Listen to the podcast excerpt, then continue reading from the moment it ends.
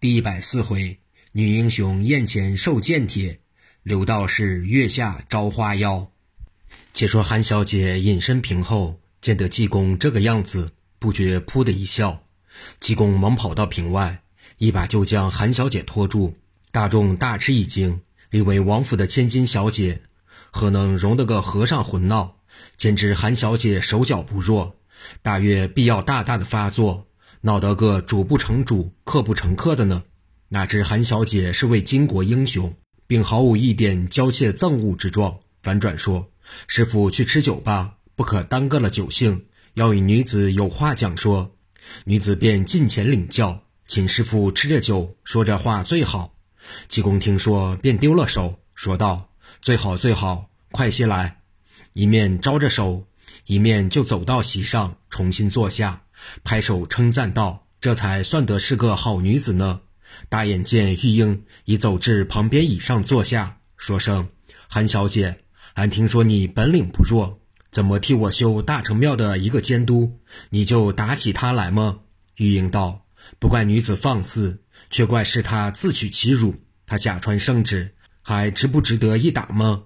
济公道：“你遇见假传圣旨，你就要打他，若遇见杀君篡国的人，你怎样呢？”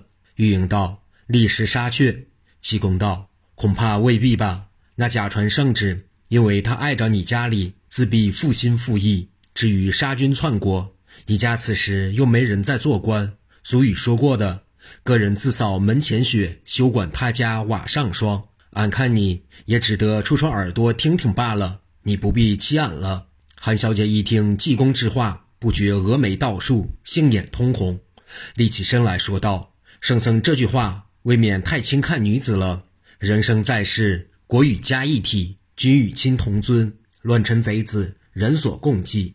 女子生逢盛世，谅无这些意外之事，倘有不测，不是女子在圣僧前说句狂话，大约我这刀尖上总要发个立誓呢。”济公暗道：“这女子被我击着了，俺索性击她一击，弄她个牢牢扎扎，俺才放心得下。”想罢，父亲对韩玉英一声冷笑，用手指着道：“你这妮子要算是有点血气之勇，你晓得外面飞墙走壁的能手甚多，恐怕你这点伎俩，只好关着门，铜金人顶那些不值价的货物卖弄卖弄。”韩玉英听毕，只气得三尸暴跳，七窍生烟的样子，道声：“师父，你不必小看女子，我韩玉英情愿遇见能手，把个头颅送在她手里，死了都是佩服，若是临了大敌，就便遇着的是三头六臂，要想我韩玉英退后一步，恐怕我韩玉英做得到，这两只腿子未必做到，到明明就分别了我是鸡蛋，他是鹅卵石，怕得总是要碰碰的。”济公听说，拍手大笑道：“好呀，妙呀，妙呀，好呀，这才是一个好女子呢。”说着也向身边掏出一个剑帖来，封得好好的，站起出了席，便交与韩玉英道：“明日夜分亥初三刻，你带俺开监，照样行事，风雨无阻。但此剑帖不可预先开启，总叫你杀个爽快，替国家干一件非常的大事罢了。”韩玉英向济公一顿发呆，暗道：“你这个和尚，既要用我，就明说也好，偏偏要用这一片的济公。”韩玉英当下接了剑帖，说了一声遵命，转身就往内走。济公见大事已毕，也就不再入席，大踏步往外就走。曾先生、韩公子以为他顺便外出，小姐还在席上呆呆的候着。过了许久，走到外面茶点，方知他已走了多时。这边韩府个人自闭，议论纷纷，不在话下。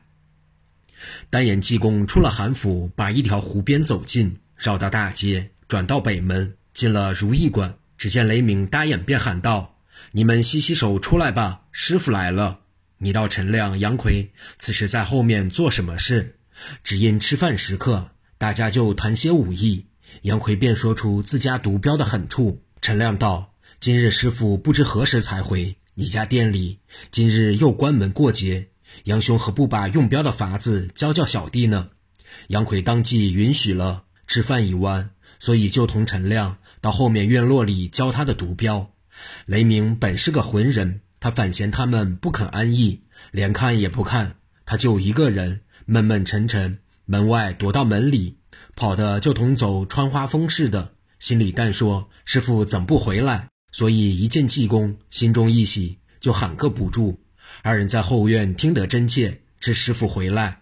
杨奎忙将地下打的镖一只一只的拾起，同陈亮走到前面，但见济公坐在一张凳上，嘴里喊着道：今日苦杀了，事情忙多了，快点拿酒来酬谢酬谢喉咙。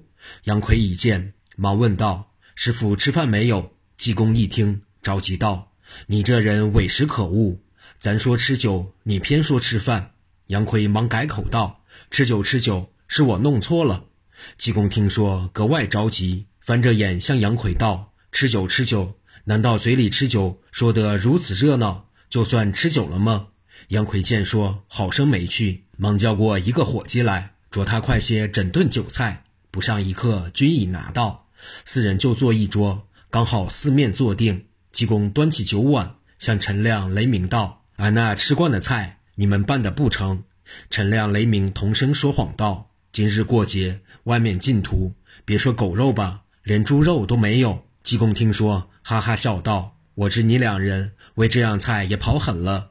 陈亮是在后院里跑了半日，雷鸣是在店里店外跑了半日，你们这些狗头，好的好的，要算是很孝顺我师父的。雷鸣、陈亮被收拾了一顿，只得哑口无言。反转杨奎解翻酒菜，讽刺讽彼的闹个不住，一直吃到一更向后。济公在桌上就连吃带睡的打起呼来，雷鸣、陈亮晓得他的脾气，也不喊他。三人就乱吃了点饭，关照伙计把桌上收拾干净，扔摆了两样菜一壶酒，个人皆散去，到外面躲躲月色。回来见济公仍然坐在那上面，眼睛闭着，手托腮下，憨呼不已。杨奎要上前喊他，陈亮忙对杨奎摇手，各自闺房安息，暂且不表。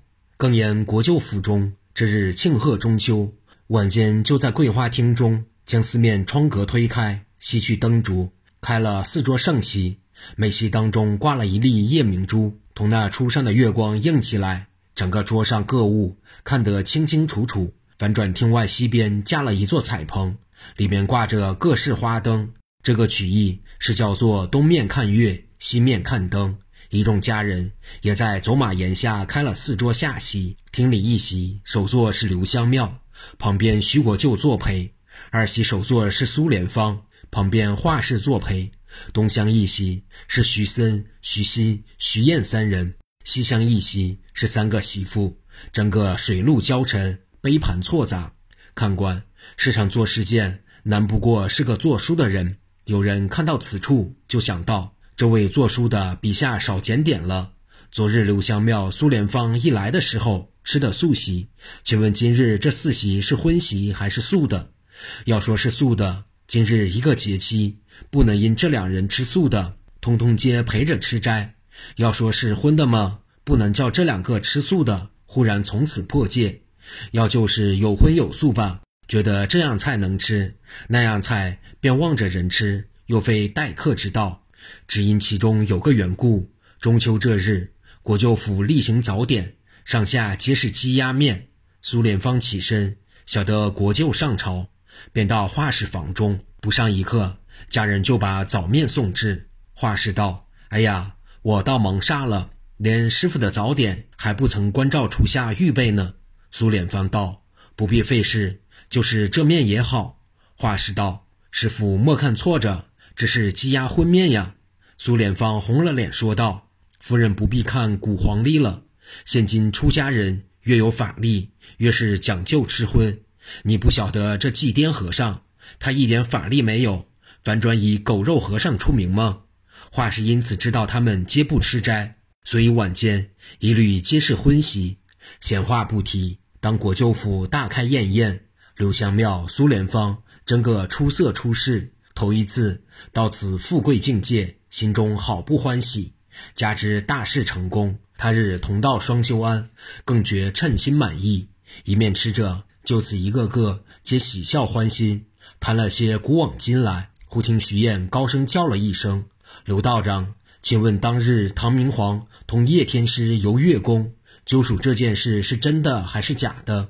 刘香庙一听，晓得这人有些见识的，在国舅府中人必须把他弄佩服了，各事才得顺手。因说道：这些伎俩要算是道家随场便饭，何足为奇？怎么说是假的呢？徐燕道：难得今日却遇道长，可否今夜带领于父子到月宫一游呢？